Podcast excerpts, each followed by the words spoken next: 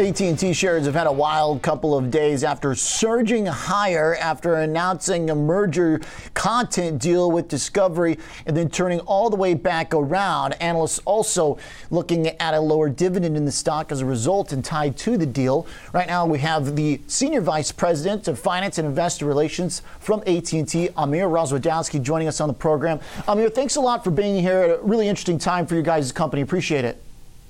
Thanks very much for having me, Oliver. Yes, it is certainly an interesting time and an exciting time for our company. I want to talk about the plan for the content and what AT&T looks like after this, but wanted first to give you a chance to talk about the dividend move, as analysts were commenting about this a lot over the last 48 hours. Walk me through what exactly changed and what is kind of a mathematical decision based on the portion of the company that's not going to be with it anymore. You know, that's a great framework in how to think about it, Oliver, right? When you think about the magnitude of the decision that we made to spin off our Warner Media business into Discovery, there's a portion of that business that will no longer be contributing cash to overall AT&T. So if you sit back and think about our priorities, well, clearly, when you don't have that cash coming in and there's a value creation opportunity as we merge that entity into Discovery, we have to realign our capital priorities. And that capital priorities is to adjust our dividend to an appropriate level relative to the cash generation of the remaining company that will be there. And that's really how we're looking at it. I think the most important thing for folks to realize here is that none of this is going to happen anytime soon. This is going to happen a year from now after the deal is consummated from that perspective. And so none of the dividends are changing between now and a year from now. And when that deal happens and ultimately gets approved and completed, investors will then have a portion of that new company in the digital media space, which we think is going to scale up and be a real opportunity and a real player on a global basis. And ownership of that new company is going to be roughly a 2/3, 1/3 split, AT&T shareholders versus Discovery, respectfully. For AT&T, there has been a focus on debt payment for some time now and a big role in how the stock is traded. What is that priority now looking like, and how does that fit into some of the decisions that have been made here about the dividend and that cash flow? What is the priority for thinking about debt payment in the newer, slimmed down AT&T? Oh, it's a great question. You know, we've used debt and, you know, as you know, over the last several years, we've been at historically low interest rate levels, and debt can be used as a facilitator for a number of different types of opportunities. And we've used that tool as one of the tools in our arsenal over the last couple of years. But if you think about what we're doing through this transaction, we're taking $43 billion of that value to pay down our debt. If at this point in time. And so the opportunity set presented itself where we could reduce our debt while simultaneously creating an unlocking of value event when it comes to our Warner Media asset, while again investing in our core business to drive up, you know, some of the momentum that we've had in that business. And so the way we look at it right now is that the dividend resizing is largely due to our desire to continue to invest in our business, have the capital to manage down our debt further, but at the same time still provide a very healthy return to investors that is, you know, conceivably at the top 95 percentile of all dividend paying stocks. Do you know right now what that new entity is going to bring over from AT&T in terms of personnel, in terms of management? How much work is there to be done to figure out who's going to be running the operation over there, as AT&T has become a very sprawling big entity? You have advertising businesses connected to this through Xandr. You have various parts connected to content where there's been this buildup of making sure to wring out everything from that content, so through advertising, through different means. So who goes where, and how much of that has already been planned out? Yeah, so I would tell you this. You know, we are working with our partners, and David Zaslav, who has been announced as the head of the new joint entity, has a lot of decisions that he's got to make over the coming months, right? But the way to think about it at this point in time is that the assets are highly complementary in nature. And what does that mean?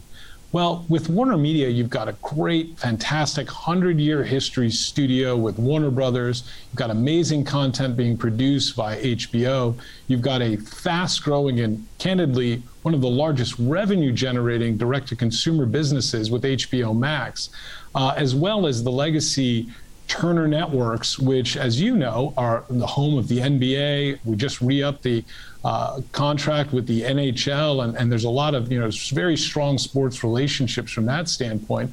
And all of that is complementary to what we've seen with Discovery, where they've got a lot of unscripted content that is, quite frankly, very attractive to a lot of folks right now. Mm-hmm. So, you know, we haven't, sort of the work on the integration and all of that will happen sort of after the close of the transaction. And you know, the new management team will have to make those decisions. But we feel very comfortable in the complementary nature of the two different assets. And ultimately, what that will provide is a lot of support for employees of the joint entity, for the talent that joint entity will support, and quite frankly, for the cash and investment that joint entity is going to put in to really supporting it as a global powerhouse. Cash flow related to media and the streaming business has been important. Another announcement over the last 24 hours that there's going to be a ad included HBO Max for $10 a month. Is the goal there to find new subscribers? Any idea what kind of scale that puts on top of the already existing HBO cash flow? Well, you know, we're excited about that product, you know, and as I would also add that, you know, we're excited about launching internationally. The way we look at it is, look, we're still in the very early innings of HBO Max at this point in time. I think that there were a lot of folks that were questioning some of the decisions that we made probably in the tail end of last year when we went to a day-and-date strategy. But as you're seeing, the momentum is working both in the subscriber momentum for HBO Max and as we start to get a recovery in the theaters. And so from our perspective, that's just inning one to proof point where we are in terms of the growth cycle. But really, when you think about the AVOD product and the opportunity set there, it's really about growing the total addressable market, because there are going to be folks that want a different experience at a lighter price. We can make money off of the advertising opportunity from that perspective, but also growing that total addressable market, both from an AVOD and an international perspective, to really give this some strong momentum going forward. Okay. Amir, one other thing is for the overall business as an investment, obviously there's a huge race and land grab right now in the airwaves for 5G, AT&T being a part of that. Investors maybe some concern that this is going to be a distraction. I mean, shouldn't be separate entities. Everything's going to be able to still go according to plan on the other side of the business. Well, actually, that's a great question, Oliver, because actually, when you think about what we're trying to do here is we're actually trying to focus the business on that growth opportunity. Yeah. You know, we've talked a bit about what we're doing on the Warner Media side and how we believe the combination with Discovery can actually help scale up the business to grow it to a global perspective. Think about what we've also announced. We're raising our capital expenditures to $24 billion a year to invest in fiber and 5G. That is the highest level of capital investment of any of our competitors. And even if you look at CapEx on a percentage of sales, we're investing more in American infrastructure than I would argue any other company right now. And we're investing in the type of infrastructure that we all know and need right now after the pandemic. We need connectivity. We need simultaneous, really strong upload and download speeds. And as a company, what we've decided to do here is actually supercharge that investment post this spinoff in order to not only compete in those markets and opportunities that you highlighted, but be the best broadband provider across all markets when it comes to U.S. infrastructure and connectivity. All right, back to the roots on the communications. Amir, thank you for the explanation here.